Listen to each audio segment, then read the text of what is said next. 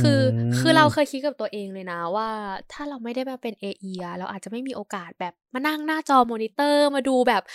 เออคนที่เคยอยู่ในทีวีแบบพรีเซนเตอร์ที่เราเห็นในทีวีอะไรอย่างเงี้ยแบบเขามาถ่ายหนังอยู่ตรงหน้าเราอะไรอย่างเงี้ยแต่พอเรามาเข้าแนะแนวอะเราเพิ่งมารู้จักว่าเออ ในโลกนี้มันมีเอเจนซี่โฆษณาที่ทำโฆษณาเท่านั้นว่ะพอเราพี่เขาเล่าอะเราเห็นภาพตัวเองแบบแต่งตัวสวยๆไปออกกองอะไรอย่างนี้เลยนะ เออ คือเราวาดฝันมาแบบเฮ้ยทำไมมันแบบน่าสนใจจัง บางทีอะเราอะชอบบอกคนอื่นว่าเฮ้ยช่วยดูโฆษณาหน่อยเถอะถึงแม้ว่ามันจะสิบห้าวิอะ แต่แต่กว่ามันจะออกมากูทำนานมากจริง เรามองว่าจริง ๆ AE อะไม่ไม่จำเป็นต้องเป็นคนที่พูดเก่ง ไม่จำเป็นต้องเป็นคนแบบเฟรนลี่ร้อยเปอร์เซ็นแบบไม่ว่ากับใครก็สนิทไปหมด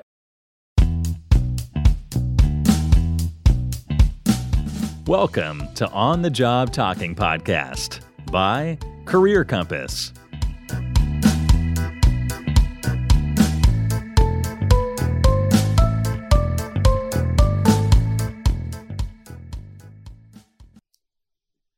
สวัสดีครับยินดีต้อนรับเข้าสู่รายการ On the Job Talking Podcast นะครับวันนี้อยู่กับผมพัฒนัทนนท์อีกเช่นเคยนะครับสำหรับในวันนี้นะครับเราจะมาคุยกันนะครับกับอาชีพ Advertising Agency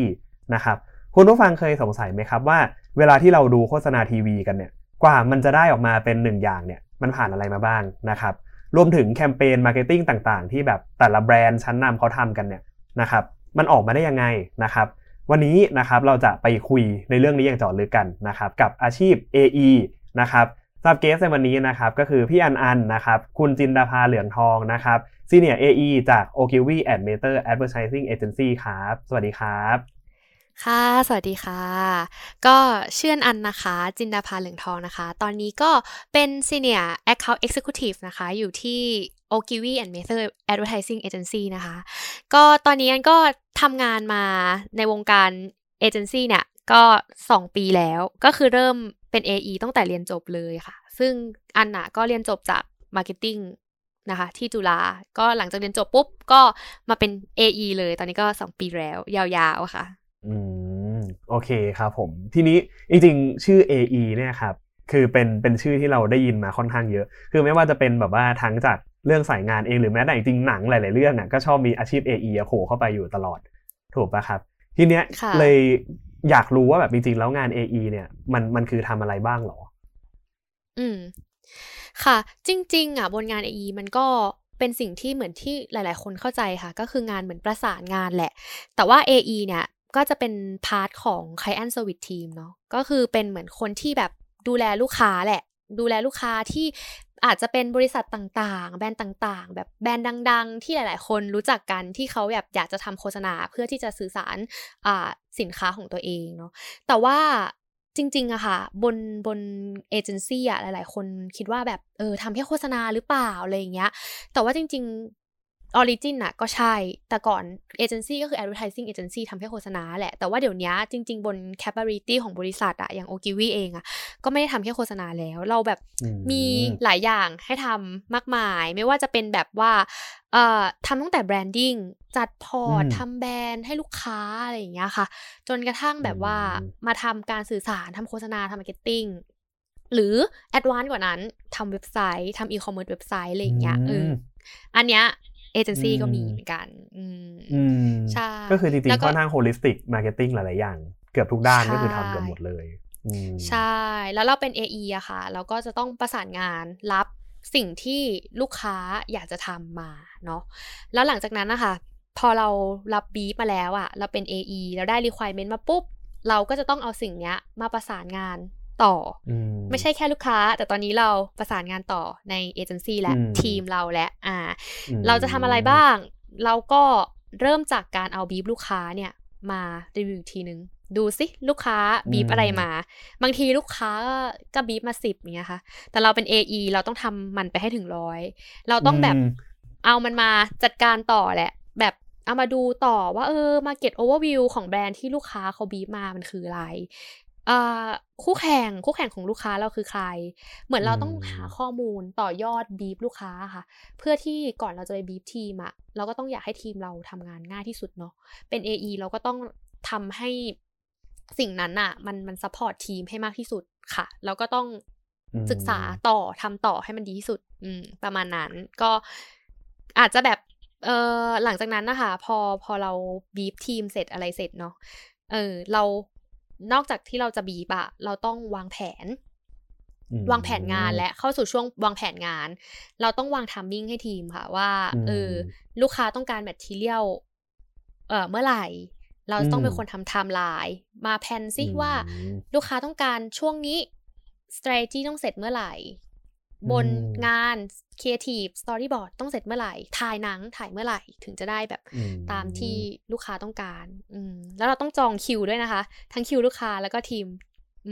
ทีมทีมเพราะว่าเพราะว่าทีม internal ในบริษัทเราจริงๆก็ต้องก็ต้องจอง resourceเขาเหมือนกัน ไม่ใช่แบบอยากให้เขาทำอะไรเมื่อไหร่ก็ได้เพราะเขาก็ต้องรับงานของทีมอื่นเหมือนกันใช่ประมาณนั้นทีนี้ก่อนที่เราจะไปพูดถึงตำแหน่งอื่นๆในอินเทอร์เนลเงี้ยครับอยากจะคุยถึงคำว่า brief เพิ่มอีกนิดนึง เพราะว่าจริงๆแล้วคำว่า brief เนี่ย เจ้าใช้คำว่ามันเอามาคุยกันเป็นเรื่องล้อเล่นที่บางทีก็ไม่ค่อยตลกเท่าไหร่อะไรเงี้ยแบบว่าทุกคนน่าจะได้ยินคำว่า brief กันเป็นอย่างดี แต่ทีนี้อยากให้อันแบบพูดเพิ่มเติมนิดนึงว่าจริงๆแล้วงานบีฟดูเหมือนจะง่ายดูเหมือนจะแค่ไปนั่งฟังเขาใช่ป่ะแต่จากจากที่เข้าใจมามันมันไม่ง่ายไม่ง่ายเลย ถูกป่ะครับ คือบางทีบีฟบีฟมาเท่านี้บีฟเออยากได้บีก็เป็นไปได้ ใช่ค่ะ ใช่จริง ๆ จริง ๆ ในในในวงการเจนซี่มันมันมีอยู่แล้วแหละว่าว่าความแบบลูกค้าบีฟมาแล้วเราก็ เอ๊ะบีฟอะไรนะอะไรอย่างเงี้ยเออ แต่อย่างที่บอกค่ะ เราเป็น AE อะ เราต้องเข้าใจ เราบางครั้งลูกค้าบีบมาเราไม่เข้าใจเราต้องถาม ยังไงเราเราต้องทำให้ทีอย่างที่บอกทีมต้องทำงานได้ งานมันต้องไปต่อ เพราะฉะนั้นถ้าเราเป็น AE เรายังไม่เข้าใจว่างานคืออะไรมันก็ไม่ใช่เออเรา เพราะฉะนั้นเราก็เราก็ถามลูกค้าแล้วค่ะ แล้วเราก็ต้องไปศึกษาด้วยนะ อย่างที่บอกเราต้องไปดูเพื่อทำให้บีบนั้นออกมาดีที่สุดอะค่ะอืมมันมันไม่ใช่ว่าแบบลูกค้าบีบมาเราจะไปบีบทีมได้เลย อย่างที่บอก AE ต้องต้องดูก่อน ต้องทำการบ้านก่อนค่ะตลอดอืมอันนี้อันนี้จริง ๆ มากเลยคือแบบขนาดเราเองเนี่ยคือแบบเคยทำงานที่มันต้องยุ่งกับเอเจนซี่คือคือไม่ได้เป็น marketing หรอกแต่ว่าเคยทำงานบางอย่างที่ต้องยุ่งกับเอเจนซี่ก็คือจะพูดกับเขาตลอดว่าเฮ้ยอันเนี้ยถ้ามีอะไรที่ไม่ clear คือ ช่วยคุยช่วยเช็คกับเราหน่อยนะเพราะว่าเรารู้ตัวว่าเราเป็นคนที่บีแบบได้แย่มากมากๆอย่างเงี้ยจริงๆอยากใช้คำที่หนักกว่าคำว่าแย่แต่ไม่ค่อยอยากพูดเออก็แบบบางจริงอ่าอ่าจริง ๆ เราอยากเมาท์อันหนึ่งมากคือเราเราเคยไปรับบีฟแล้วแบบลูกค้าแบบ แค่บอกว่าอยากได้สวยๆค่ะอย่างเงี้ยเออ เออ จริง ๆ นะ อะไรแบบนั้นอะ คือคือแบบอยากได้สวยๆแล้วก็แบบ หืมจะสวยๆยังไงนะอะไรอย่างเงี้ยแบบขยายความนิดนึงว่าสวยๆของของคุณลูกค้าคืออะไรอะไรอย่างเงี้ยเออก็จะมีอะไรแบบเนี้ยค่ะ ซึ่งมันเหมือนจะง่ายแต่มันมันไม่ง่ายเลยนะแบบบางทีคือเราอะเราที่เป็นลูกค้าเราแบบเอ็กเพรสสิ่งที่เราอยากได้ไม่ได้ เพราะว่าเราเป็นคนแบบไม่ไม่รู้ว่าจริงๆแล้วเราอยากได้อะไร แต่ว่าพอเขาทำงานกลับมาเสิร์ฟเราก็ไม่พอใจ ก็มีแต่บางทีไม่ได้ตั้งใจที่จะไม่พอใจแต่ว่าไอตอนที่บีบอะเราเราไม่รู้จะบีบยังไง อันเนี้ยรู้สึกว่า AE น่าจะมีส่วนช่วยเยอะมากในการที่จะทำให้สิ่งนี้มันแบบผ่านไปได้ ใช่ค่ะอืมคืออย่างที่บอกเบื้องหลังบีบก็คือ AE ก็ต้องทำกันบ้านต่ออืมค่ะโอเคครับเอ่อแล้วทีนี้ตะกี้เห็นอันพูดถึงเรื่องของเอ่อฟังก์ชันต่างๆ ใน internal เนาะมีคำว่า planner มีคำว่า creative อะไรเงี้ยครับ อยากให้เสริมนิดนึงว่าฟังก์ชันที่เรา work ด้วย ใน internal เนี่ยครับมันมีใครบ้างหรอนอกจากทีม AE ที่เป็น client service ค่ะ ก็จริง ๆ ในเอเจนซี่อะค่ะ มันก็จะมีแบ่งเป็นแผนกแผนกทำงานแต่ละ process ที่ต่างกันเนาะ อย่าง process ที่เป็นช่วงแรกเรารับบีบลูกค้ามาปุ๊บ เรารู้ว่า product คืออะไรลูกค้าต้องการอะไรเราก็จะอาจจะเข้าที่ planner ก่อน planner ก็คือเป็นเหมือนคนที่ช่วยวางกลยุทธ์ ช่วยคิดประมาณว่า positioning ของการแบบทำโฆษณาทำแคมเปญในปีนี้ มันควรจะเป็นอะไร big idea ล่ะค่ะว่ามันมันควรจะเป็นอะไร เหมือนเป็นคล้ายๆกับคำครอบจักรวาลของแคมเปญนี้สำหรับปีนี้อะไรเงี้ยเหมือน planner ก็จะเป็นคนคิด target คือใครต้องทำยังไงให้ target สนใจอะไรเงี้ยคือ planner เป็นคนวางกลยุทธ์ แล้วหลังจากนั้น พอเราได้กลยุทธ์ได้ big idea แล้วได้ทางที่จะไป อืมขายลูกค้าผ่านและลูกค้าแอปพุบไปแบบนี้จ้ะ อะเข้าครีเอทีฟครีเอทีฟก็คือเหมือนเป็นคนที่เอาต่อเอาจาก planner ค่ะ มาคิดเป็น execution และ อันนี้มันจะเริ่มเห็นภาพมากขึ้น ว่าสุดท้ายแล้วอะ big idea เนี้ยมันจะสื่อสารเป็นยังไง ถ้าอย่างงานโฆษณาอย่างเงี้ยครีเอทีฟเขาก็จะคิดออกมาเป็นเอ่อเป็น storyboardว่าหนังโฆษณาเนี้ยแต่ละฉากคืออะไรอ่าอืมตรงไหนที่จะแบบมา blow up สินค้า ตรงไหนที่จะเป็น message หลัก เป็น key message หลักที่จะต้องเป็นภาพให้คนเห็นแล้วรู้สึกว่าโหสินค้านี้แม่งแบบสุดยอด creative ต้องสื่อสารออกมาผ่าน storyboard ให้ได้ อันเนี้ยก็จะเป็นสิ่งที่ creative ทำอืมอืมซึ่งหลังจาก creative คิดเสร็จได้บอร์ดได้ไปขายลูกค้าลูกค้าแอปพูบอีกปุ๊บอะทีนี้เข้าสู่ process ที่เป็น production และ production ก็คือทำให้หนังโฆษณานั้นอะจาก storyboard อะมันกลายเป็นวิดีโอจริงที่เราได้เห็นกันในทีวีอะ เออออืมก็อันเนี้ย creative ก็จะส่งต่อ process ให้เกี่ยวกับ production อืมและเราก็จะติดต่อ producer ค่ะ ในเอเจนเอ่อเอเจนซี่โฆษณาก็จะมีตำแหน่งที่เป็น producer ที่เขาจะเป็นคนอืมแบบไปติดต่อกับ production house อีกทีหนึ่งเออซึ่งอืม production house เนี่ยก็ก็ไม่ได้เป็น part ของเอเจนซี่อืมแล้วนะคะ จะเป็นซัพพลายเออร์เป็นเป็นเป็นแบบ production house ที่เป็น เจ้าข้างนอกที่แบบครีเอทีฟเขาอาจจะมองไว้อะค่ะ ว่าเป็นใคราคือครีเอทีฟเขาเป็นคนคิดบอร์ดใช่ไหมเขาก็จะรู้ว่าหนังอืมประมาณเนี้ย mood and tone ประมาณเนี้ย มันน่าจะเหมาะกับเฮาไหนมาทำอะไรอย่างเงี้ยค่ะ ส่วนใหญ่ครีเอทีฟเขาจะเป็นคนอืม suggest แล้วโปรดิวเซอร์ก็ก็จะไปหามาอืมหา production house มาทำให้หนังนั้นมันเกิดขึ้นจริงๆอะไรอย่างเงี้ยค่ะ โอเค เพราะฉะนั้นอ่าขอทวนนิดนึงคืออย่างเงี้ย planner ก็คืออาจจะเป็นคนที่ ค่อนข้าง in touch กับ strategy เยอะหน่อยว่า position ของแบรนด์เป็นแบบนี้หรือธีมที่แบรนด์นี้ควรจะพาไปเป็นยังไง อันนี้ก็อาจจะต้องอะไรกับลูกค้าประมาณหนึ่งบ้างว่าแบบ position ตรงกับที่เขามองหรือเปล่าใช่แล้วแล้ว planner เนี่ยก็จะต้องมีความแบบหาข้อมูลเก่งระดับหนึ่งอะเหมือนต้องหาต้องทำการบ้านหาเทรนด์หาอะไรมา support หรือแม้กระทั่งแบบการทำ research แบบ ไปสัมภาษณ์อืมหรือหา insight ต่างๆ เพื่อทำให้แบบเออกลยุทธ์อืมที่มันใช่ที่สุดสำหรับแบรนด์อะไรเลยค่ะอืม planner ก็ต้องทำเหมือนกันอืมส่วนหลังจากนั้นถึงจะมาที่ creative ซึ่ง creative เนี่ยคือเอา position หรือเอา strategy ที่ planner คิดมาเนี่ย มาลองดูซิว่ามันจะ turn ออกมาให้เป็นงานได้ในรูปแบบไหนที่มันจะตอบโจทย์ได้ดีที่สุดอืมใช่ค่ะแล้วจะไปทำจริงเนี่ยค่อยไปที่โปรดิวเซอร์ที่เขาก็จะไปหา production house ที่จะแบบทำให้สิ่งนั้นนะ make it happen ออกมาให้ได้ ใช่แล้วอืมจ้ะซึ่งซึ่งจริงๆแล้ว AE เนี่ยเราอยู่ในขั้นตอนไหนบ้างของของสิ่งเนี้ย หรือเราอยู่แค่ตอนบีฟเสร็จแล้วเราจบ โอ้โห ถ้าเป็นอย่างนั้นก็ดีสิคะพัดจริงแต่ว่าจริงๆไม่ AE ใช่แบบก็นั้น ซึ่ง AE อยู่ค่ะ อยู่ตลอดค่ะ ตั้งแต่รับอืมบีฟยันอืมไปหา plannerอร์ ยันไปอืมครีเอทีฟและไปถ่ายหนังออกกอง จนปล่อย material AE ก็จะยังคงอยู่กับลูกค้าแล้วก็โปรเจกต์แคมเปญนี้ตลอดไปค่ะอืมซึ่งซึ่งตั้งแต่รับงานมาจนส่งมอบงานหมดเลยอยู่จนจบเลยอืมใช่ ซึ่งก็จะแตกต่างจากคนอื่นนะคะ อย่างแบบ planner อย่างเงี้ย ถ้าเขาเสร็จในส่วนของกลยุทธ์เขาก็จะเสร็จในส่วนของโปรเจกต์นั้นอืมอืมก็จะส่วนที่เป็นงาน production งานครีเอทีฟหรือออกกองเนี่ย planner ไม่ได้ไปอ่าก็จะเป็นอืม เป็นงานของฝั่งที่เป็น part ครีเอทีฟแล้วก็ AE ก็จะไปดูไปลูกค้าก็จะไปออกกองกับเราอะไรอย่างเงี้ยค่ะอืมใช่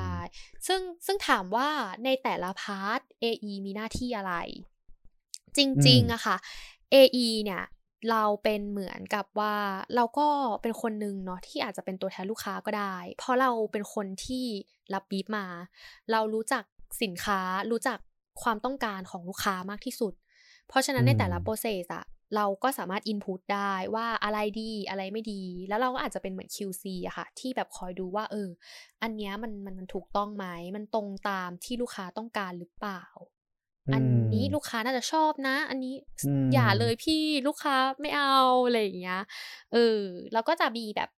อย่างที่บอกค่ะ AE ต้องทำการบ้าน เราต้องรู้ตลาด เราต้องรู้คู่แข่ง เราจะเป็นหูเป็นตาให้ลูกค้าเสมอ เพราะฉะนั้นอืมตอนที่แบบ planner หรือครีเอทีฟทำงานมาอย่างเงี้ยค่ะ AE ก็จะแบบคอยคอยดูว่า เออ อันนี้มันมันซ้ำกับคู่แข่งหรือเปล่า อันนี้มันดีไหมอะไรอย่างเงี้ยค่ะ ประมาณนี้อืมซึ่งซึ่งจริงๆอันนี้สำคัญมากเลยเพราะว่าไม่ใช่ว่า planner หรือครีเอทีฟเขาไม่เก่งแต่ว่า เขาอาจจะไม่ได้มองเหมือนกับที่ลูกค้าอยากจะได้ บางทีเขาอาจจะมองว่าอย่างเงี้ยดีกว่าใช่แล้วลูกค้าอาจจะแบบเฮ้ยฉันไม่ได้อยากได้แบบนั้น แต่เราคือคนที่เป็นเหมือนตัวแทนลูกค้าในนั้นใช่อ่าอืมหรือเรื่องงบประมาณเนี้ยค่ะ จริงๆอืๆมมันก็เป็นสิ่งที่สำคัญแบบ สมมุติว่าเราเราเรารับบีฟมาเนาะเราก็จะรู้ว่าจริง ๆ ลูกค้ามี budget ประมาณเท่าไหร่อะไรอย่างเงี้ยเออสมมติอันนี้สมมตินะ ตัวเลขสมมติลูกค้าแบบบีฟมาสิบเนี้ย แต่ครีเอทีฟอืมแบบโอ้ฉันไอเดียเลิศเลิศมากประเสริฐมากไปร้านเลยอะไรอย่างเงี้ยก็อืมก็ไม่ได้ เราต้องก็ไม่ได้เราต้องดึงอืมดึงเขากลับมาอะไรอย่างเงี้ยว่าแบบเอออมพี่มันเอาเอาแบบเท่าที่คิดว่าน่าจะอยู่ในในบัตเจตที่ลูกค้าบัดเจตจะโอเคอืมนะอะไรเงี้ยคืองานอืมก็ต้องโอเค แต่มันก็ต้องอยู่ใน ความเป็นไปได้อะไรอย่างเงี้ยอืมอืมอืมโอเค ก็คือเราเราเหมือนกับเป็นตัวกรองแหละว่าทุกคนจะทำตาม requirement และทำตามงบที่มีใช่อืมใช่อืมโอเคเหมือนเราต้องโอเคต้องรู้ทุกอย่างจริงๆอะคะทั้งอืมแบบบนบน product บนอะไรอย่างเงี้ยเออหรือว่าแบบแม้กระทั่งแบบ เรื่องของพรีเซนเตอร์แบรนด์อะไรอย่างเงี้ยอืมเราก็ต้องรู้นะว่าแบบเออพรีเซนเตอร์คนนั้นน่ะเขามี condition อะไรหรือเปล่าที่มันทำไม่ได้เอออมชุดไหนเขาใส่ได้รถคันไหนเขาขับได้ที่ไหนเขาไปได้ไม่ได้อะไรอย่างเงี้ยอ่าเราต้องเราต้องรู้อืมด้วยคือคือพูดง่ายๆคือเราเราแอบต้องรู้รอบด้านเกี่ยวกับแบรนด์เกี่ยวกับ สิ่งที่ที่กำลังจะเกิดขึ้นในแคมเปญจริงๆอะไรอย่างเงี้ยค่ะอืมอืมเพราะบางทีแบบดาราพรีเซนเตอร์อย่างเงี้ยเขาอาจจะมี contract กับบางแบรนด์อยู่ที่ทำให้เขาไม่สามารถเอาตัวเองไปอยู่ในใช่ห้างสีนี้ได้ อยู่ไม่ได้เอออะไรเดินเดินประมาณห้างสีนี้ไม่ได้อืมใช่หรือรถคันเนี้ยขับไม่ได้ เพราะฉันเป็นพรีเซนเตอร์ของรถอีกอันนึงอยู่อ่าอะไรอย่างเงี้ยอ่าอ่าเออใช่ใช่มันจะมีอะไรอันนี้แบบบางทีก็ต้องรู้ค่ะด้วย อืมใช่ ก็ดีนะใช่เรารู้เรื่องดาราเยอะน่าจะสนุกใช่ เออ ค่ะ อันนี้น่าจะสนุก ใช่ค่ะ แล้วก็สุดท้ายอะค่ะ จากที่เล่ามาเนาะเหมือน AE ก็ประสานงาน วางทัมมิ่งแล้วก็เหมือนคอยแบบ QC input ต่างๆ ให้ลูกค้าอะไรอย่างเงี้ยค่ะ สุดท้ายแล้วมันมีสิ่งหนึ่งที่ที่ AE ก็ต้องทำนะคะ ซึ่งหลายๆ คนอาจจะไม่รู้ก็คือการทำเอกสาร อืมจริงอืมๆ AE เนี่ยต้องทำงานด้านเอกสารด้วยนะคะ เช่นแบบว่าอืมเวลาเราออกโฆษณาอย่างเงี้ย หลายๆ คนอาจจะไม่ทราบว่าบน process อะมันจะมีการแบบว่ายื่นกองเซนเซอร์ ถามว่ากองเซนเซอร์คืออะไรอืมก็จะเป็นเหมือนกับว่าสมมุติเราจะโฆษณาหนังอันนึงอย่างเงี้ยค่ะ เออเราจะต้องผ่านกองเซนเซอร์เพื่อให้เขาตรวจก่อนว่าเราอะโฆษณาเกินจริงหรือเปล่า มันต้องมีเหมือนคำอะไรมากำหนดหรือจำกัดความคำเตือนอะไรต้องขึ้นไหมอะไรอย่างเงี้ยค่ะ เหมือนเราต้องส่งอืมเซนเซอร์ก่อน ซึ่งคนที่ทำเอกสารก็คือ AE อืม แล้วเราอืมเองก็ต้องรู้ว่าเหมือนตอนที่เราทำหนังเราต้องรู้ว่าเซนเซอร์แอปพูอะไรมาเซนเซอร์ต้องการให้เราใส่อะไรคำเตือนอะไรเราต้องใส่หมดอืมใช่อย่างเช่นแบบ โฆษณาอย่างเงี้ย หลายคนอาจจะเคยเห็นแบบที่เป็นโปรโมชั่นน่ะ ที่แบบอืมแจกทองแจกรถอะเออถ้าตอนจบเนี้ยจะเห็นอ่าว่ามันจะมีแบบคำข้อความแบบเป็นมาเป็นพืชเลยใช่อะไรอย่างเงี้ย หลายคนอาจจะมองว่าอืมทำไมแบรนด์ใส่มาทำไมอะไรอย่างเงี้ยค่ะอืมซึ่งจริง ๆ มันเป็นข้อบังคับจากเซนเซอร์เนาะที่แบบอืมต้องมีอะไรอย่างเงี้ย อันเนี้ย AE ก็ต้องแบบทำยื่นแล้วก็แบบอืมเออคอยดูคอยตรวจสิ่งนี้ให้เสร็จให้ลูกค้าด้วยเช่นกันค่ะ ซึ่งบางทีขึ้นมาอ่านไม่ทันหรอกนะ ใช่ใช่ถูกไหมใช่ยังไงก็อ่านไม่ทันหรอกนะ แต่ว่าต้องขึ้นใช่เอใช่อใช่แต่ว่าต้องขึ้นให้แบบตาม requirement ของกฎหมายให้ตรงใช่ใช่อืค่ะมพวกนี้ก็เป็นเป็นงานพาร์ทเอกสารที่ต้องทำด้วยละกัน คือไม่ใช่ใช่บางคนอาจจะวาดภาพว่าแบบอุ้ยได้ไปเจอดาราตลอดเวลาอย่างนี้ก็ใช่ก็ไม่ใช่ขนาดนั้นโอ้ไม่ได้เจอตลอดเวลาค่ะอืมถ้าเจอตลอดเวลาก็ดีสิ โอ้ยอืมดีเลย อืมค่ะอืมประมาณโอเคนี้ค่ะ เพราะนั้นจากที่ฟังมาครับคือดูดูเหมือนว่างาน AE จริงๆแล้วอะมันค่อนข้างต้องรู้รอบด้านมาก ๆเลย แล้วก็ในขณะเดียวกันเนี่ยต้องมีคนที่มีส่วนเกี่ยวข้องในงานของเราค่อนข้างเยอะ ไม่ว่าจะเป็นทางลูกค้าที่บางคนก็อาจจะพูดไม่สามารถสื่อสารสิ่งที่เขาอยากได้ออกมาได้ร้อยเปอร์เซ็นต์ ไม่ใช้คำว่าพูดไม่รู้เรื่องแล้วกันเพราะว่าผมก็เป็นคนหนึ่งที่พูดไม่รู้เรื่องไม่อยากว่าตัวเองเออก็คือเขาอาจจะสื่อสารออกมาไม่ได้ว่าเขาอยากได้อะไร หรือแม้กระทั่ง internal เองก็ตามนะครับแบบต้องไปคุยกับทั้ง creative คุยกับทั้ง planner หรือบางทีเราต้องถึงขั้นไปล้วงคุยกับ production house เองด้วยซ้ำอะไรเงี้ยครับดูเหมือนว่าจริงๆเราเรื่องของการสื่อสารเนี่ยน่าจะเป็นเรื่องสำคัญ แต่ก็เห็นแบบบางคนมันชอบมีความเชื่อบางอย่างที่เขาบอกว่าเฮ้ยคนที่จะเป็น AE ได้เนี่ยต้องเป็นคนพูดเก่งมอะไรอย่างเงี้ยครับเลยอยากรู้ว่า มันจริงไหมคือคุณลักษณะหรือคุณสมบัติอะไรที่เหมาะสมหรือจะฟิตกับงาน AE อะครับอ่าจริงๆอะค่ะ เราว่า AE อะไม่คือจะว่าไง AE แต่ละคนนะคะเขาก็มี character ที่แตกต่างกันเนาะเรามองว่าจริง ๆ AE อะไม่ไม่จำเป็นต้องเป็นคนที่พูดเก่ง เออหรือว่าไม่จำเป็นต้องเป็นคนแบบ friendly ร้อยเปอร์เซ็นแบบไม่ว่ากับใครก็สนิทไปหมดเลยอย่างเงี้ยอืมคือเรามองว่าจริงอืมๆมันไม่ได้จำเป็นว่า AE ทุกคนจะต้องเป็นแบบนั้น เออ คือเราเรามองว่าจริง ๆ อะ AE แต่ละคนจะมีวิธี manage วิธีการจัดการหรือวิธีการพูดหรือสื่อสารที่แตกต่างกัน แต่ว่าที่พัดบอกเมื่อกี้ค่ะว่า AE ควรจะเป็นคนที่สื่อสารที่ดี เออ อันเนี้ยจริง เรารู้สึกว่าการ communication น่ะ เป็นเป็นสกิลหนึ่งที่ที่ AE ต้องจำเป็นต้องมีจริง ๆ เพราะว่าเราคุยกับหลายคนเนาะอย่างที่พัดบอกทั้งลูกค้าทั้งทีมอะไรเงี้ย เพราะฉะนั้นน่ะบางทีเราต้องทำให้ทุกคนอะเข้าใจเหมือนกัน บางทีเราไปรับบีฟหรือเราคุยกับลูกค้าอย่างเงี้ยบางทีเราไปประชุมเครียทีอาจจะไม่รู้ก็ได้ว่าเอ๊ะเมื่อกี้ลูกค้าพูดยังไงนะสรุปลูกค้าต้องการอะไรอะไรเงี้ย แต่เราอะเราเป็น AE เราต้องเข้าใจ เราต้องรู้ว่าเออลูกค้าต้องการอะไร เราต้องทำสรุปประชุมรู้เรื่องอะพูดง่าย ๆเอออ เพราะฉะนั้นเรารู้สึกว่า communication อะ มันเป็นสิ่งที่เป็น skill หนึ่งที่คนที่จะเป็น AE อะควรที่จะแบบมีเนาะแล้วก็เรื่องของแบบความเชี่ยวชาญเรื่องแบบ marketing หรือว่าเอ๊บางคนมองว่าเป็น AE นี่ต้องจบ แบบ marketing หรือนิเทศหรือเปล่าอะไรอย่างเงี้ยอ่าเราเราเรามองว่าแบบคนที่เป็น AE อะไม่ไม่จำเป็นนะว่าจะต้องจบด้านนี้ อืม เพราะว่าเท่าที่เราเป็น AE มา เราก็เห็นว่าบางคนแบบจบวิทยาศาสตร์ บางคนจบแบบอักษรอะไรอย่างเงี้ย เออ ก็ ก็มาเป็น AE ได้นะ เออ เพราะว่า เพราะว่าจริง ๆ อะ ถ้าเราเป็น AE จูเนียร์เงี้ยค่ะ เราเข้ามาทำงานอะ เราจริง ๆ เราเหมือนมาเรียนรู้เนาะเพราะว่าเราเป็น AE Junior เราไม่ได้อยู่คนเดียว เราไม่ได้ทำคนเดียวจะมีเหมือนเป็นแบบพี่ในทีมเราที่แบบเป็น AM เป็น AD หรือว่าเป็นพี่ PD อะไรเงี้ยเขาจะคอยสอนงานเราทำให้เราอะพัฒนา skill เหล่านั้นเองระหว่างทำงานนะคะ คือมองว่าไม่ไม่จำเป็นว่าจะต้องมีติดติดตัวมา คือถ้ามีอะก็คือเป็น plus เป็นเป็นแบบเป็นโบนัสที่แบบอาจจะทำจะทำงานให้ง่ายขึ้นได้แบบเออแบบอาจจะสนุกทำงานได้เร็วขึ้น แต่ว่าถ้าไม่มีอะ คือมองว่าเราเรามาเรียนรู้จากการทำงานได้เออประมาณนี้ค่ะ สุดท้ายสำคัญที่สุดคือ communicate ได้ดีแล้วกัน ไม่ใช่พูดเก่ง ซึ่งไม่ใช่พูดเก่งใช่ ไม่ต้องเป็นคนแบบพูดมากเขาก็ถีบเมาส์มอยอะไรอย่างเงี้ยก็ได้บางบางคนเอก็เป็นคนแบบเงียบๆ นิ่งๆ แต่ว่าในแง่ของการทำงานคือ manage เก่งมากเอาลูกค้าอยู่ก็คือจบอืมอืมอืมอืมโอเคครับ อันนี้จริงๆ คิดว่าค่อนข้างค่อนข้างช่วยเยอะเลยแหละ เพราะว่าจริงๆรู้สึกว่าภาพที่มันสื่อออกไปกับงาน AE ชอบมองว่าต้องเป็นคนที่แบบโอ้ยพูดเก่งแบบว่าคุยกับลูกค้าได้แบบ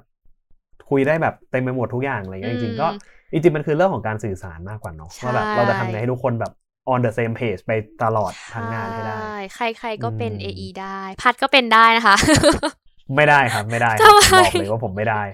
แค่แค่รับบีฟก็จะร้องไห้แล้วเออค่ะ โอเค โอเคอะทีนี้ก่อนก่อนที่จะไปถึงคำถามถัดไปเนี่ยคือ อยากจะจะบอกว่าจริงๆแล้วโอคิวีเนี่ยก็คือถือว่าเป็นบริษัทที่ตอนแรกจะใช้คำว่าชั้นนำแต่อันบอกว่าห้ามเพราะว่าต้องใช้คำว่าอะไรนะอันดับหนึ่ง อันดับหนึ่งอันดับหนึ่งนะคะ the best ว่าอันดับหนึ่ง agency of the year every year โอเค agency of the year หลายปีแล้ว เออ ทีเนี้ยเลยเลยอยากรู้ว่าจริงๆไม่แต่อันนี้จริงๆนะคือคือต้องบอกว่าโอคิวีเนี่ยเป็นชื่อที่เรียกว่าต่อให้เราเป็นคนที่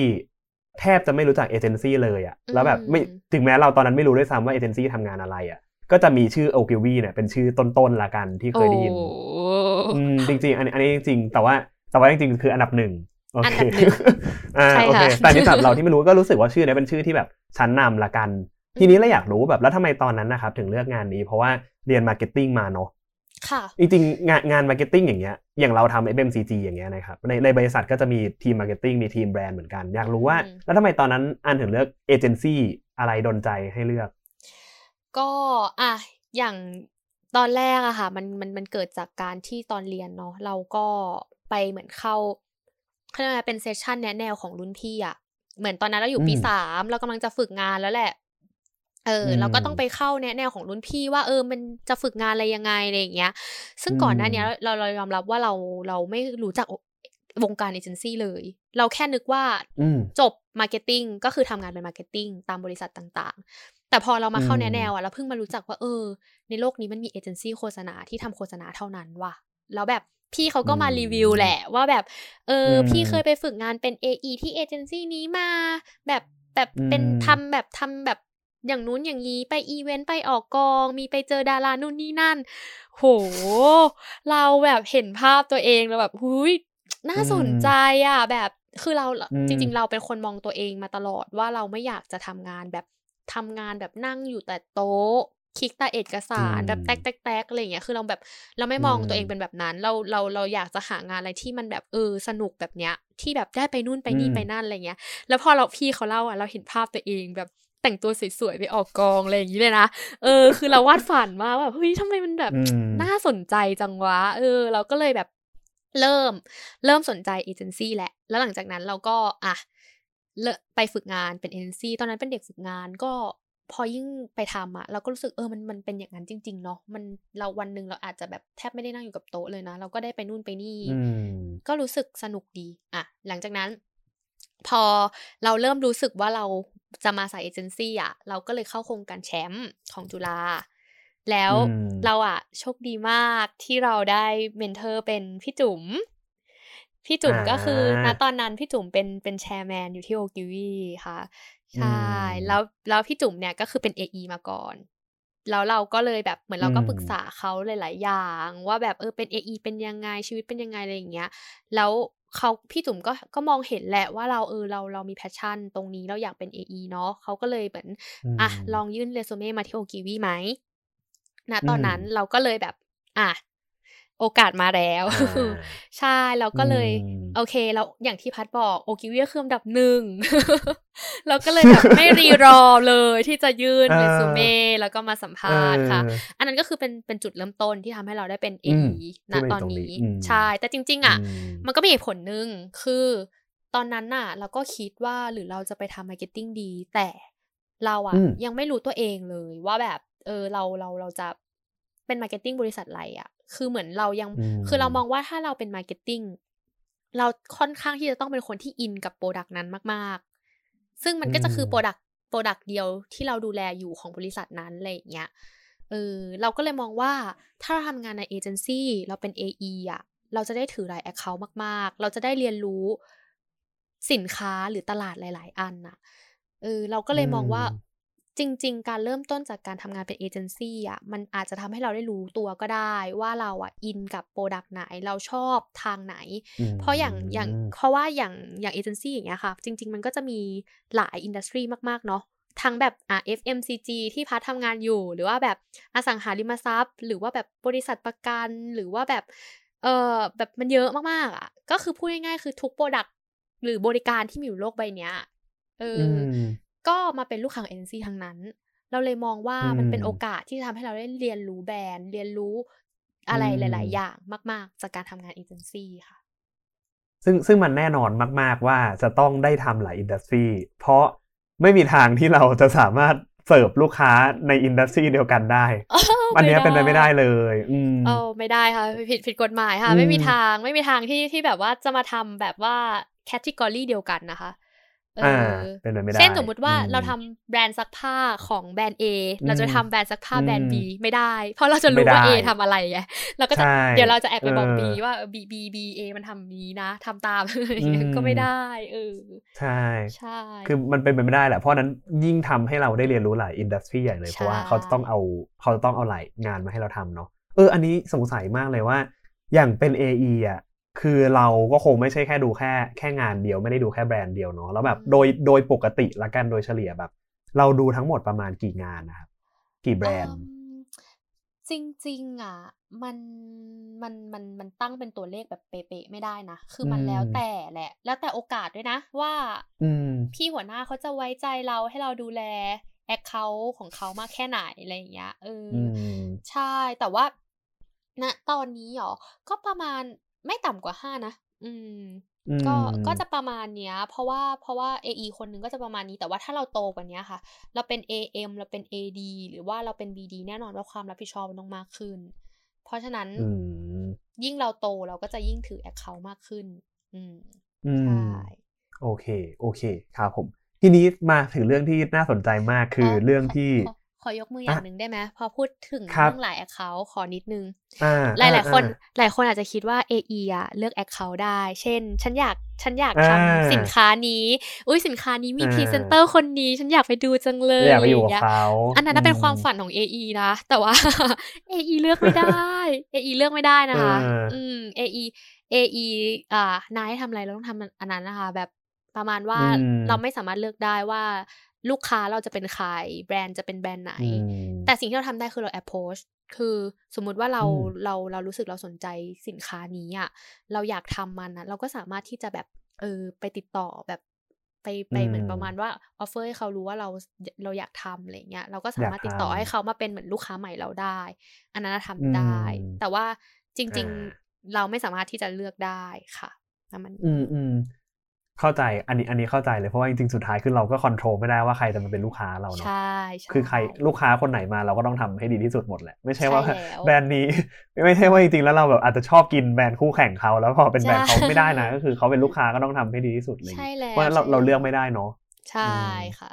อืมเออแล้วแล้วถ้าอย่างนั้นแบบงานเนี้ยมันก็ดูเหมือนสนุกนะคือแบบมันแบบได้เจอได้ทำเรื่องแบรนด์ได้แบบคุยกับแบรนด์นู้นแบรนด์นี้ได้แบบเจอพรีเซนเตอร์นู้นนี้แล้ว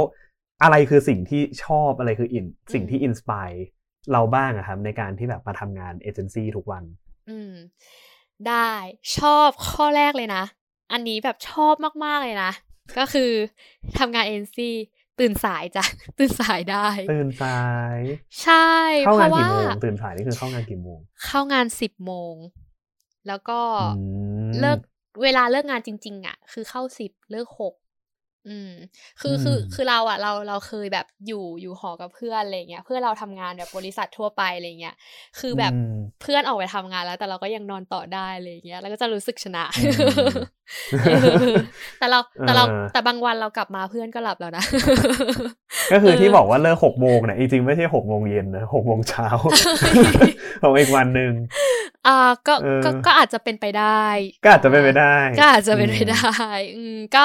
ก็จริงอืมๆจริง ๆ แบบเป็นเป็น AE อะค่ะมันมันก็มีข้อดีตรงที่เนี่ยอย่างที่บอกทำงานองค์องค์งานเอเจนซี่แหละไม่ต้องเป็น AE ก็ได้เป็น planner อะไรเงี้ยก็คือส่วนใหญ่ก็จะ kick off กันสิบโมงอะไรเงี้ยจริงๆสิบโมงนี่ถือว่าเช้ามากนะสำหรับชาวเอเจนซี่อะอืมเอออมนัดคิวสิบโมงบางทีบางคนก็ไม่ตื่นนะเออเออบางทีไปออฟฟิศไม่เจอใครสิบโมงใช่เงียบสิบโมงนี่ถือว่าเป็นอืมแบบเป็น MVP ของอืมวันเลยนะแบบขยันมาทำงานแต่เช้าอะไรอย่างเงี้ยเออเออใช่ แล้วก็อะสิ่งที่เราชอบอันที่สองก็คือเราเราชอบออกกอง คืออมคือเราเคยคิดกับตัวเองเลยนะว่า ถ้าเราไม่ได้มาเป็น AE อะเราอาจจะไม่มีโอกาสแบบมานั่งหน้าจอมอนิเตอร์มาดูแบบมเออคนที่เคยอยู่ในทีวีแบบพรีเซนเตอร์ที่เราเห็นในทีวีอะไรอย่างเงี้ยแบบอ่าเขามาถ่ายหนังอยู่ตรงหน้าเราอะไรอย่างเงี้ยเออคือคือนี่เป็นแบบอืมอารมณ์แบบเออแบบชอบดาราชอบดูละครเอ้ยเนี่ยแต่ออเข้าใจเข้าใจคือแบบในละครหรือในหนังอะมันชอบเออมีฉากแบบเนี้ยใช่ ฉากที่แบบเอ้ยไปนั่งอยู่หลังกล้องแล้วก็แบบมันจะมีคนซุบซิบกันหลังกล้องว่าอันนี้เออ work ไม่ work อะไรอย่างเงี้ยอันนั้นอันนั้นคือเราใช่ไหมอันนั้นคืออะอันงานั้นคือเราเราจริงๆที่สุดก็คือไม่อะไรนะกรีดกรีดอยู่แบบชอบเออเลยอะชอบเคนนี้ใช่มคือคือเราชอบกรองชอบไปกองมากเพราะเราแบบเรารู้สึกว่าแบบเออมันมันมันสนุกดีนะ มันเป็นอะไรที่แบบอืมเออไม่ถ้าไม่อย่างที่บอกอะถ้าไม่ใช่ AE มันอาจจะไม่ได้มาทำมานั่งอะไรอย่างเงี้ยเออมันมันน่าสนใจแล้วมันก็ก็สนุกการไปออกกองมันถือว่าเป็นประสบการณ์ที่ดีและที่สำคัญกองถ่ายคือกินฟรี กินฟรีแล้วก็ของกินเยอะมากอยากอยากกินเออน้ำอะไรเมื่อไหร่คือเหมือนแบบมีโหมด ได้ตลอดใช่แบบอืมกาแฟโกโก้ น้ำแดงน้ำปั่นน้ำผลไม้มีหมดเอออมอันเนี้ยก็คือ enjoy อ่า อันอันนี้ก็เป็นสิ่งสิ่งที่ชอบเนาะอ่า แล้วก็ อืม อ่าต่อไปเป็นสิ่งที่ไม่ชอบ อ่า สิ่งที่ไม่ชอบ สิ่งที่ไม่ชอบแน่นอนว่าการไปออกกองก็ต้องคู่กับการกลับดึก เนอะอืมแบบกลับดึกอะ่ะ บางทีเอ่อเลิกกองเนี้ยค่ะ บางทีมันก็แบบอ่าสี่ห้าทุ่มอะไรอย่างเงี้ยอืมถ้าถ้าโชคดีหน่อยก็จะสองสามทุ่มอะไรเงี้ยมีจริง ๆ มีพรีเซนเตอร์เนี่ยโชคดีเพราะว่ามันมีคิว จะมีคิวของพรีเซนเตอร์อืมที่แบบต้องเสร็จก่อนอ่าสองเขาจะทุ่มมีอะไรอย่างเงี้ย อ่าอ่าใช่อันเนี้ยอันนั้นก็จะอืมก็จะเป็นเป็นบุญของเราที่แบบ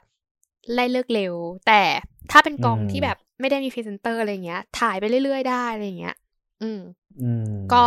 ก็จะแบบก็ยาว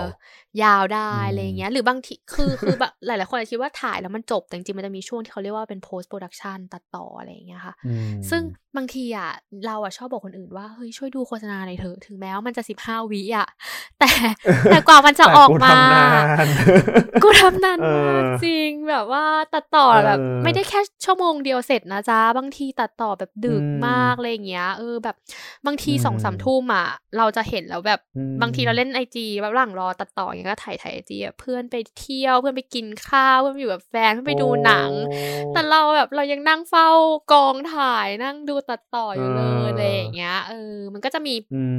อะไรอย่างเงี้ย บางทีมันก็จะมีช่วงที่พีคมากๆ แบบโปรดักชันติดต่อกันนอนดึกหลายวันต่อกันอะไรเงี้ยค่ะ มันก็จะมีอะไรแบบเนี้ยที่ที่ความเป็น AE ต้องเจอเนาะอืม ใช่ แล้วก็เรื่องของ การเลิกดึกอะ อยากจะบอกว่าสองสามทุ่มสำหรับ AE เนี่ย ไม่ดึกนะสองสองคือเป็นบุญละ เป็นบุญละ ใช่สองสามทุ่มสำหรับ AE นี่คือแบบสองสามทุ่มได้ปิดคอมนี่คือถือว่ากราบคอมแล้วก็แบบโอ้เนี่ยคือดีแล้ว เออแต่ถ้าแบบเอาจริง ๆ ไปโปรดักชันอะเที่ยงคืนเนี่ย ถือว่าเป็นเอเวอเรจนะ เป็นเป็นปกติ เป็นแบบเวลาที่แบบเออเออประมาณเนี้ยแหละ ที่แบบไปออกกองแล้วจะเลิกประมาณนี้อะไรอย่างเงี้ยเออ แต่ว่าถ้าเริ่มเริ่มเลยเที่ยงคืนอะเริ่มตีอะไรอย่างเงี้ยก็จะเริ่มแบบ เริ่มแบบนั่งนั่งแบบนั่งนั่งร้องไห้ในใจอะไรอย่างเงี้ยแบบโอ้วันนี้กับดึกเลยอะเออใช่ก็ประมาณนี้ค่ะ อันนี้คือก็เป็นสิ่งที่ต้องแลกมา ใช่แล้วก็อ่าเมื่อกี้ก็พูดถึงเรื่อง production ไปแล้วเนาะทีนี้มาพูดถึงการทำงานแบบในออฟฟิศ สิ่งที่เราเราไม่ชอบมันก็จะมีบ้างที่แบบวันทั้งวันอะมันจะมีวันช่วงที่งานมัน peak จริงๆอะไรเงี้ยมันอาจจะมีวันทั้งวันที่อย่างที่เราบอกอะเป็น AE มันอาจจะไม่ได้แบบนั่งโต๊ะตลอดเวลา ซึ่งมันไม่ได้นั่งจริงๆอะไรเงี้ยมัวแต่ไป meeting ไปนู่นไปนี่ไปนู่นไปนั่น พอมาดูเวลาอีกทีอ้าวหกโมงเย็นแล้ว ยังไม่ได้ทันทำงานไม่ทันทำอะไรเลยอะไรอย่างเงี้ย เออ ซึ่งซึ่งสุดท้ายแล้วอะเราต้องมานั่งอาจจะมีบ้างเราต้องมานั่งเคลียร์ หลังทำงาน เหมือนกับว่า เหมือนกับว่า เราเรียนเสร็จแล้วเราต้องไปทำการบ้านต่ออะอะไรประมาณนั้น มันมันก็จะล่วงเลยเวลาการทำงานของเราค่ะ อืม เพราะว่าเวลากลางวันคือเวลาประชุมอ่าแล้วเวลาเลิกงานอะเราค่อยมานั่งทำงานที่จริงๆแล้วฉันนะควรทำตอนกลางวันใช่อันอันนี้คิดว่าอันนี้อาจจะคิดว่าไม่น่าจะใช่แค่เอเจนซี่แหละบางบางทีแบบทำงานสายอื่นน่าจะเจอเนาะ อืมอืมไม่เจอก็เป็นบุญครับ ใช่ใช่ค่ะอ่าแล้วก็สุดท้ายค่ะเราเราเราว่าอีกอย่างหนึ่งที่เราไม่ค่อยไม่ค่อยชอบ แต่ว่ามันเป็นสิ่งที่เอทุกคนต้องเจอแล้วต้องรับให้ได้อะมันคือเรื่องของความกดดันเนาะเพราะอย่างที่บอกเราเราเราทำงานกับคน แล้วแต่ละคนนะแม้แต่ลูกค้าแต่ละเจ้าคือไม่เหมือนกันแล้วอะ อืมหรือแม้กระทั่งครีเอทีฟคนทำงานในทีมเรา แต่ละทีมก็จะมี character ต่างกัน บางทีแบบมันก็จะมีความแบบคนนี้ชอบแบบนี้ คนนี้ไม่เอาแบบนี้อะไรอย่างเงี้ยค่ะ AE จะต้องไกล่เกลี่ยว่าแบบเออมันมันมันต้องพยายามเข้าใจซึ่งกันและกันนะ ลูกค้าเองก็ต้องเข้าใจเอเจนซี่เนาะว่าเราเราแนะนำสิ่งที่ดีที่สุดให้กับลูกค้าแล้ว หรือเอเจนซี่เองอะ ก็ต้องเข้าใจว่าเออลูกค้าเขาต้องมีเหตุผลแหละที่เขาต้องการสิ่งนี้ บางทีมันอาจจะเป็นการ protect แบรนด์เขาก็ได้อะไรอย่างเงี้ยค่ะ ซึ่งอันเนี้ยมันก็ต้องเป็นสิ่งที่เราต้องทำหรือบางทีอันนี้คิดว่าทุกคนน่าจะเจอก็คือความแบบลูกค้ารีบอะลูกค้ารีบ ลูกค้าโรค ลูกค้าอยากได้ ลูกค้า ลูกค้าวิวันนี้ แต่แบบอีกอาทิตย์หนึ่งเธอต้องกลับมาแล้วอะไรอย่างเงี้ย หรือบางคนอาจจะเจอแบบบีวันนี้เอาพรุ่งนี้อะไรก็ได้นะ เออ ก็ก็มันก็จะมีความแบบ ความกดดันอย่างหนึ่งแบบในแง่ของไทม์ไลน์เราต้องต้อง manage ให้เขาให้ได้อะไรเงี้ยค่ะ เพราะว่าอย่างที่บอกเนาะว่า AE มันมันเป็น client service อะคือคือเราต้องเราต้องแบบว่า เออลูกค้าอยากได้อะเราเราเราจะเซโนร้อยเปอร์เซ็นไม่ได้เนาะเราต้องแบบมานั่งคิดว่าเออเราเราจะทำยังไงให้มันออกมาดีที่สุดช่วยเขาให้ได้มากที่สุดอะไรเงี้ยค่ะ แต่ถามว่าลูกค้าฟังเราไหมก็ก็ถือว่าเขาก็เข้าใจนะคะ ถ้าเรามีเหตุผลเพียงพออะไรเงี้ยจริง ๆ เราเราอธิบายเขาได้เสมอค่ะว่าแบบ เออมันมันไม่ทัน เพราะอะไรเราเราต้องทำอย่างนี้นะ เราอยากให้งานมันดีที่สุด ใช่บางทีงานมันรีบไป มันก็อาจจะไม่ใช่ the best ของงานนั้นอะ อืมใช่ค่ะ เข้าใจประมาณนี้โอเคโอเค เข้าใจค่ะ เพราะเพราะในจริงแล้วแบบงานในงานมันก็มีเรื่องที่เราชอบและเรื่องที่เราไม่ชอบแหละแต่ว่ามันอยู่ที่ว่าเราจะมองว่าเรารับได้กับสิ่งที่ไม่ชอบ แต่เราเอนจอยสิ่งที่ชอบอันนั้นในงานนั้นไหมอะไรเงี้ยมากกว่าใช่ใช่อืม โอเค ตะกี้ ตะกี้ที่อันพูดมา มันมีคำว่า AM AD อะไรหลุดมา ค่อนข้างเยอะอะไรเงี้ยครับ ก็คือเลยทำให้อยากรู้บ้างว่า แล้วแคเรียพาดที่ที่มันจะไปได้อย่างเงี้ย ในของแบบของ AE อะครับ หลังจากที่แบบเราโต อย่างตอนนี้อันก็เป็นซีเนียเอเนาะอืม อืม แล้วแบบมันสามารถไปยังไงต่อได้บ้างอะครับ ในในสายเนี่ย ในสายงานเนี่ย ค่ะ ก็ ก็ ก็สำหรับแคเรียพาดของ AE เนาะ ก็ เริ่มต้นอะ เราก็จะเป็น AE Junior แหละเป็น AE เด็ก ยิ่งถ้าจบใหม่ก็จะเป็น AE เด็ก อืม อันนี้ขอขอขอนิดนึงนอกเรื่องว่า จริง ๆ อะ ชอบตอนตัวเองเป็น AE เด็กมากเลยนะ เพราะว่าเราเป็น AE เด็กอะ เราเราเป็นเบบีไง เราทำอะไรผิดเรามีข้ออ้าง เช่นแบบสมมติเราไปขอคิวผิดเราพูดอะไรงงๆอย่างเงี้ยเราก็จะบอกทีมว่าโอ้หนูหนูหนูเพิ่งเรียนจบค่ะหนูเพิ่งเข้ามาได้ไม่กี่เดือนอะไรอย่างเงี้ยอย่าเพิ่งดุหนูเลยอะไรอย่างเงี้ยค่ะอืมคือจริง ๆ แบบการเป็นเด็กมันก็ดีเนาะมันมันมันได้แบบว่าอ่ามันมีใช่เออมันมันมันมาเพื่อเรียนรู้แหละ พี่พี่เขาจะเข้าใจว่าเออเออไม่เป็นไร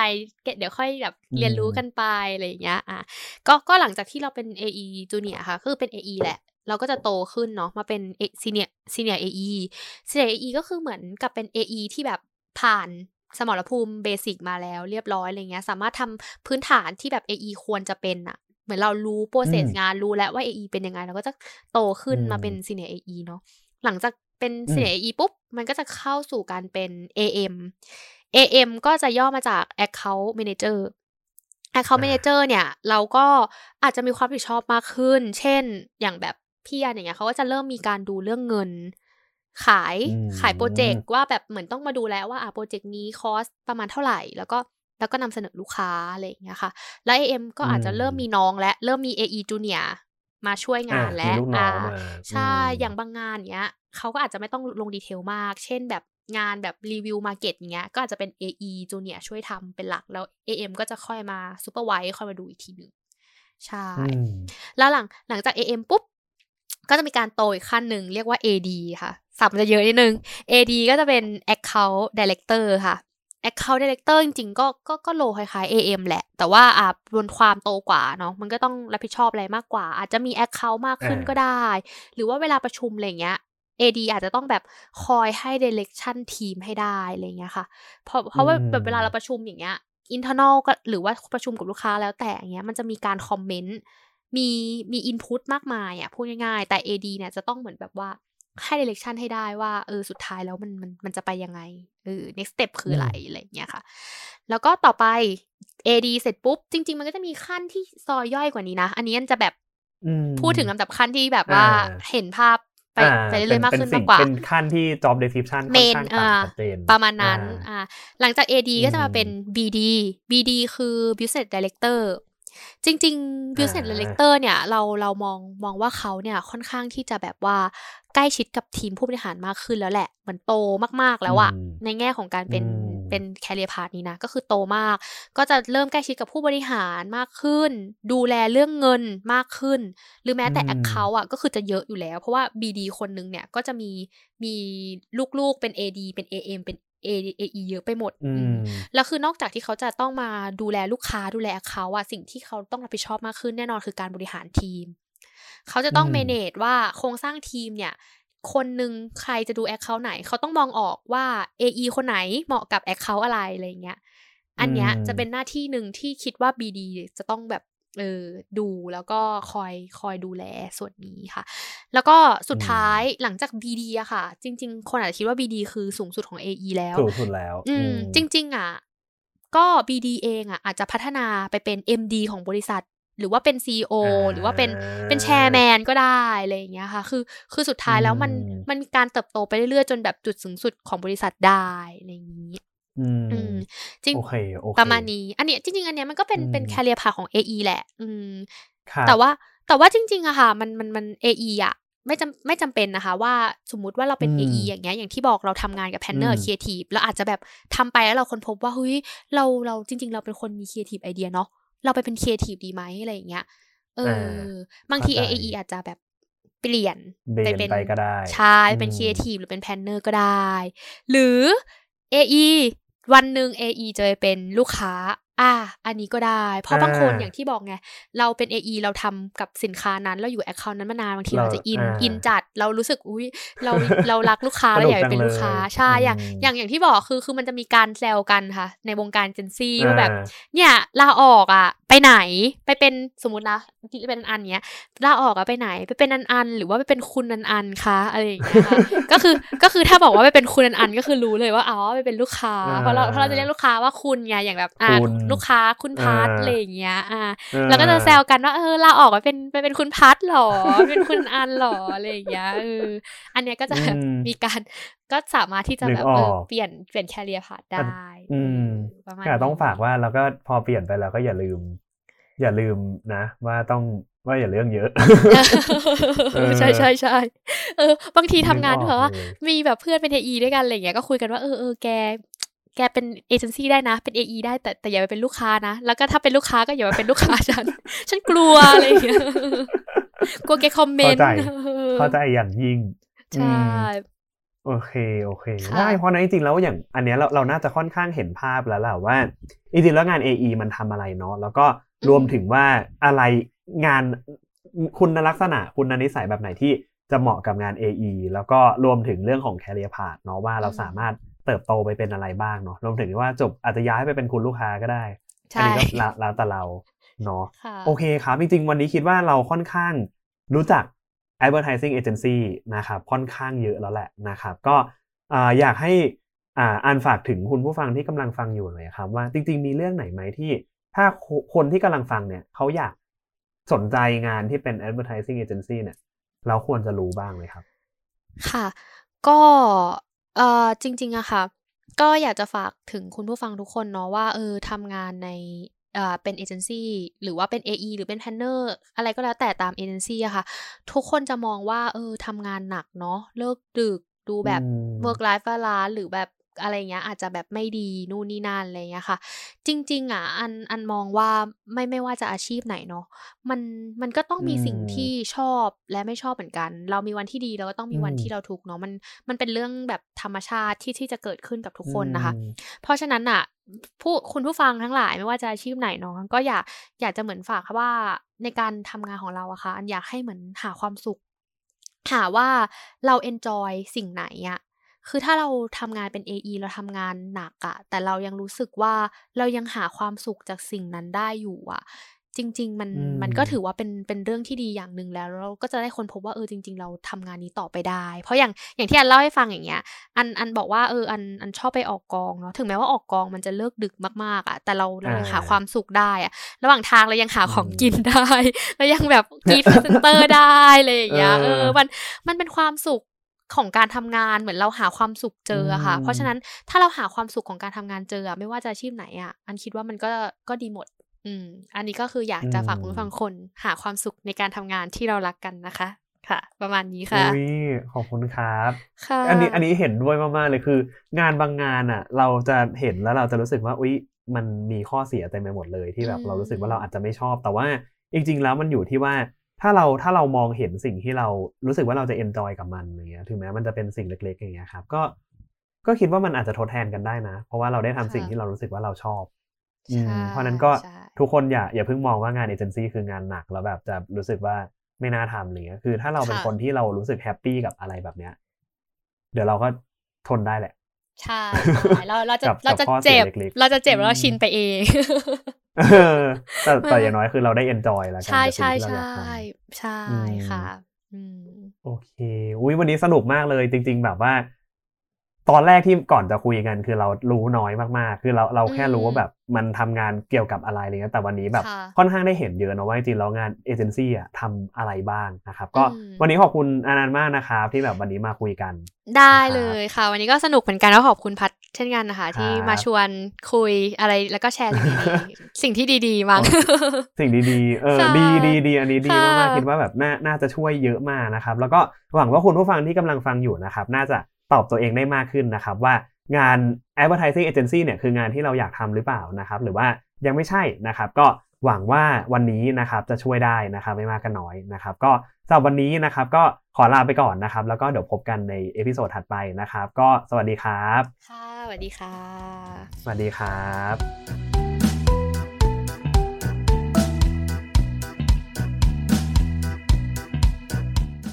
สามารถติดตามพวกเราได้ที่ On the Job Talking Podcast ทาง Spotify, Apple Podcast และ YouTube นะครับ เข้ามากด Follow และ Subscribe พวกเรากันเยอะๆนะครับ และหากมีข้อติชมคำแนะนำหรือมีเรื่องที่อยากรู้เรื่องไหน